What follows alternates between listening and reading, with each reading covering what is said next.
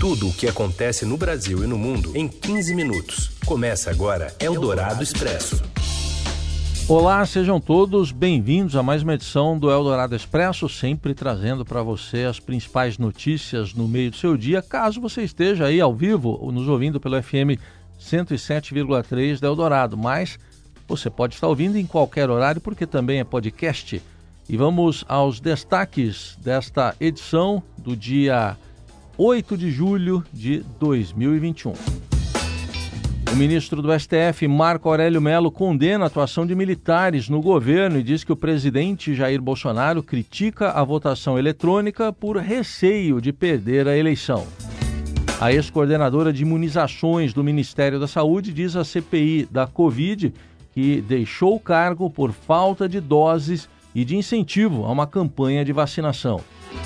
E ainda a discussão sobre a antecipação da segunda dose da vacina anti-Covid em São Paulo e a decisão de proibir a presença de público na Olimpíada em Tóquio.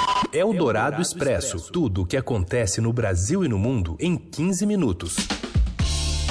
Às vésperas de completar setenta e cinco anos e se aposentar, o ministro Marco Aurélio Mello, do Supremo Tribunal Federal, vê com preocupação a atuação dos militares no governo de Jair Bolsonaro. Em entrevista à Rádio Eldorado, ele condenou o envolvimento de integrantes das Forças Armadas na política. Os militares devem estar na caserna, devem estar nos quartéis. Os militares não estão engajados em qualquer política governamental. Eles são militares do Estado e não do governo. Vejo tudo com enorme perplexidade e esses aspectos vêm confirmar o que eu sempre ressalto. Vivenciamos tempos estranhos. Aonde vamos parar?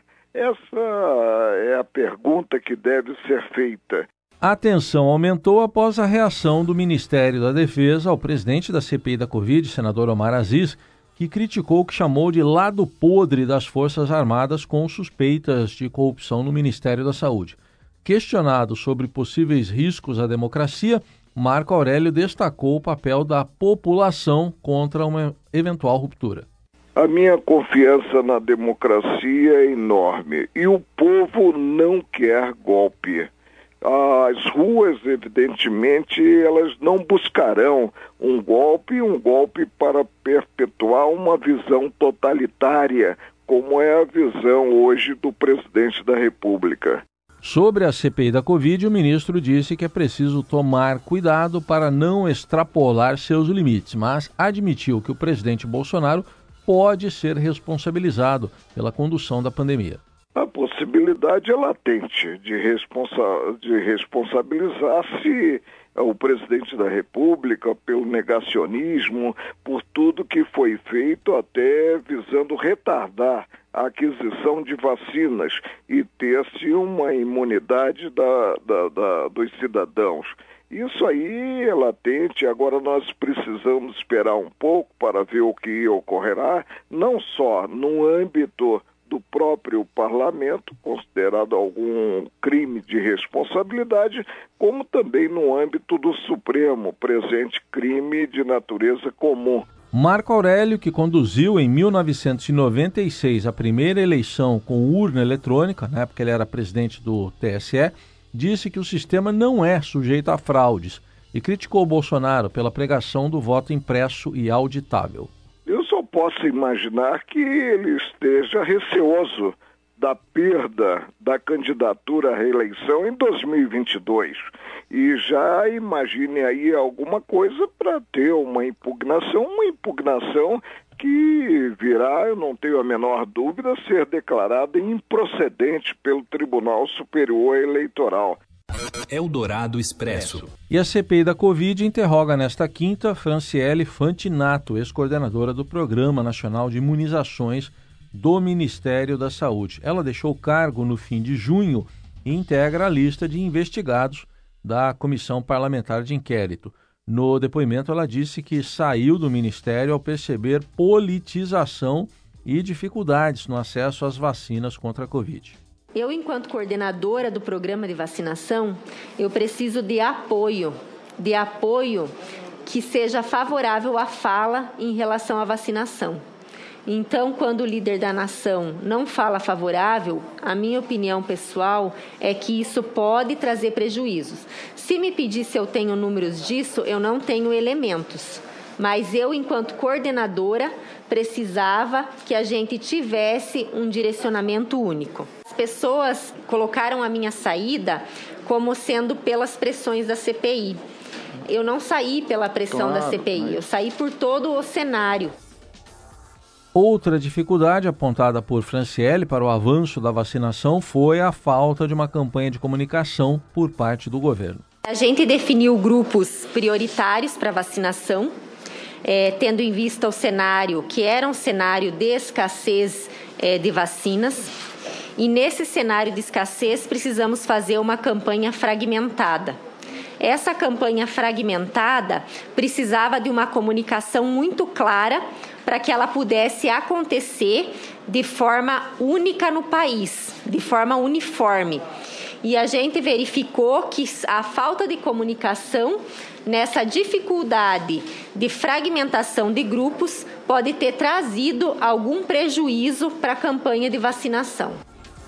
O requerimento para ouvir Franciele Fantinato foi feito pelo senador Otto Alencar após uma informação dada pelo ministro da Saúde, Marcelo Queiroga, à C P I. Ele disse que a ex-coordenadora teria editado uma nota técnica destinada aos estados, recomendando que gestantes que tinham recebido a primeira dose da vacina da AstraZeneca tomassem a segunda dose de qualquer outra vacina, sem nenhuma comprovação de segurança ou de eficiência. Franciele deu explicações sobre o tema e destacou o avanço de estudos internacionais que dão aval à chamada prática da intercambialidade de vacinas. O que, que a gente viu nesses estudos? Que alguns apresentaram um pouquinho mais de evento adverso quando se faz a intercambialidade, mas ocorre a remissão rapidamente. Esse é um estudo pequeno, uma amostra pequena, é um estudo inglês. O estudo alemão mostra um que é equivalente aos eventos adversos quando faz as duas doses da mesma vacina.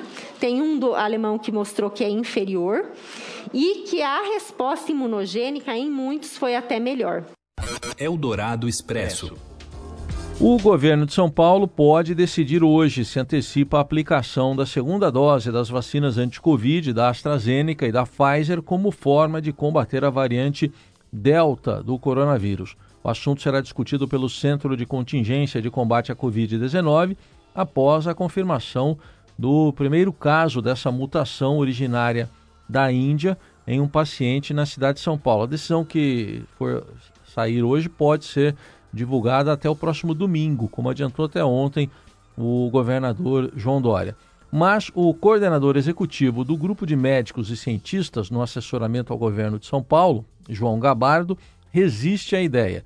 Em entrevista à Rádio Eldorado, ele disse que a antecipação depende de, de, da disponibilidade de mais doses. Eu tenho alguma, alguma resistência com essa ideia, porque a antecipação da segunda dose para um grupo que já fez a primeira dose significa retardar um pouco a primeira dose de um outro contingente de pessoas, né?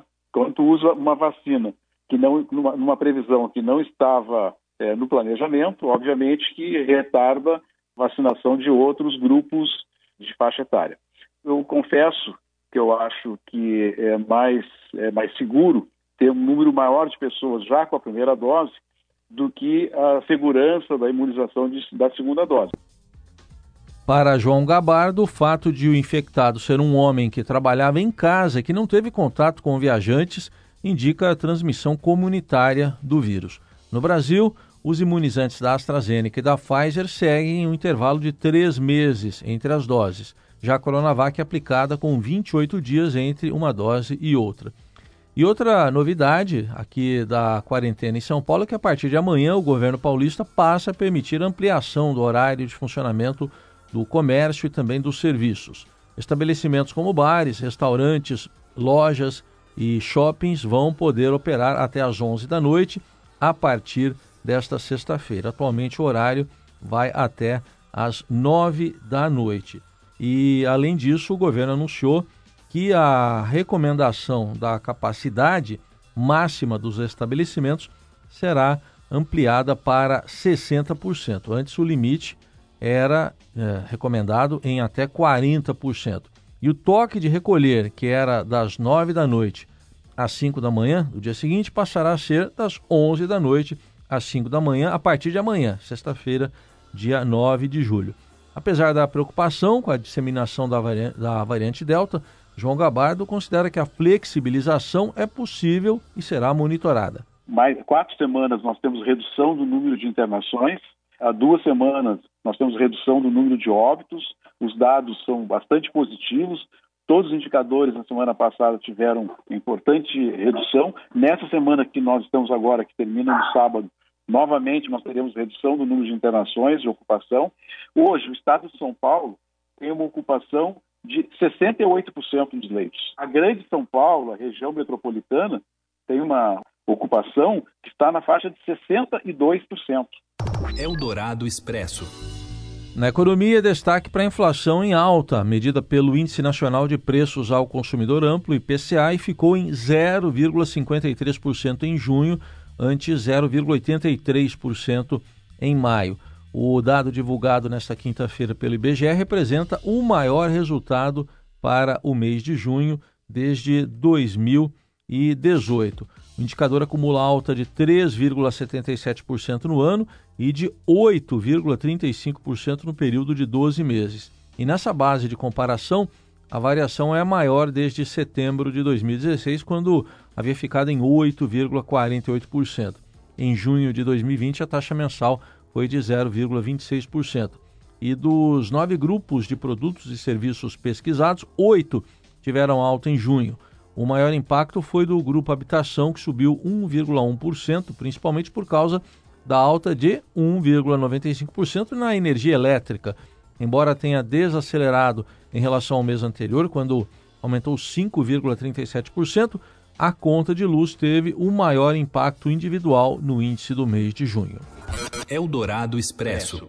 E estamos acompanhando o depoimento de Franciele Fantinato, ex-coordenadora do Programa Nacional de Imunizações do Ministério da Saúde, que mostramos há pouco aqui, alguns trechos, mas o presidente da Câmara, num momento em que ah, estava passando a palavra a outros parlamentares para a inquirição da depoente, acabou cobrando também um posicionamento do presidente Jair Bolsonaro, agora há pouco, sobre as acusações do deputado Luiz Miranda, que alega ter levado ao presidente denúncias de irregularidades na compra da vacina indiana Covaxin e afirma que o governo ignorou essas suspeitas. Omar Aziz afirmou que o presidente Bolsonaro costuma ir ao cercadinho, em referência à saída ali do Palácio da Alvorada, para conversar com apoiadores e lá tenta desacreditar a C P I da Covid e os seus integrantes. E aí Aziz fez um desafio ao presidente. Eu lhe faço um desafio. Vossa Excelência, procure uma denúncia contra mim, ou procure para ver se eu sou réu em alguma acusação. Não há, presidente. Sabe por que que não há? Porque não tem fatos que comprovem absolutamente nada contra a minha pessoa. Por isso que eu tenho a altivez de estar aqui, conduzindo isso com o maior equilíbrio que eu possa ter, mas eu peço a Vossa Excelência, quando estiver no cercadinho, pense duas vezes no que vai falar. Presidente, o senhor é o chefe de uma grande nação. Dê um exemplo. Dê um exemplo para o bem do Brasil. E Aziz completou dizendo que o presidente não vai parar a C P I e que a comissão vai se aprofundar nas investigações. Eldorado Expresso. Nosso assunto agora é uma importante decisão sobre a Olimpíada, que começa já no, no dia vinte e três, lá no Japão, em Tóquio. Os detalhes com Robson Morelli. Olá, amigos. Hoje eu quero falar dessa decisão importante lá no Japão, referente aos Jogos Olímpicos de Tóquio. Não haverá públicos nas disputas, não haverá público nas arenas. A decisão foi tomada nesta quinta-feira pelos representantes do Comitê Organizador de Tóquio e também pelo representante Thomas Bach, do Comitê Olímpico Internacional. A decisão já vinha se, sendo ventilada e discutida em função do aumento de casos da covid dezenove covid dezenove no país e também por causa da lentidão da vacinação do povo japonês. Então, a decisão desta quinta-feira: não haverá público, não haverá torcida em todas as competições de Tóquio referente aos Jogos Olímpicos. Também nessa quinta-feira, a província de Tóquio é colocou mais um estado de emergência na cidade. Então, Tóquio, novamente, é a quarta vez que isso acontece com a cidade de Tóquio. Vai continuar esse estado de emergência em função da pandemia também durante todos os Jogos Olímpicos, terminando somente no dia vinte e dois é, de, de agosto. Então, situações novas, situações referentes aos Jogos Olímpicos de Tóquio em função da pandemia. É isso, gente. Falei. Um abraço a todos. Valeu. E com as informações sobre essa importante decisão de Tóquio, né, sem público na Olimpíada, a gente encerra esta edição do Eldorado Expresso, que volta amanhã, mas, como você sabe, vira podcast. Obrigado pela companhia e uma boa quinta para você. Você ouviu Eldorado Expresso, tudo o que acontece no Brasil e no mundo em quinze minutos.